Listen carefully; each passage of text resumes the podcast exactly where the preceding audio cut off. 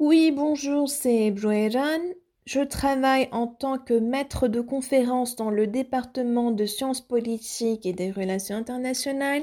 Je vais vous présenter tout rapidement l'un des cours que je donne en licence, c'est-à-dire le SPRI 421, s'intitulant Méthodologie de recherche en sciences sociales. C'est un cours qui est obligatoire et qui est dispensé en deuxième année de licence. Ici se pose la fameuse question pourquoi fait-on des recherches scientifiques?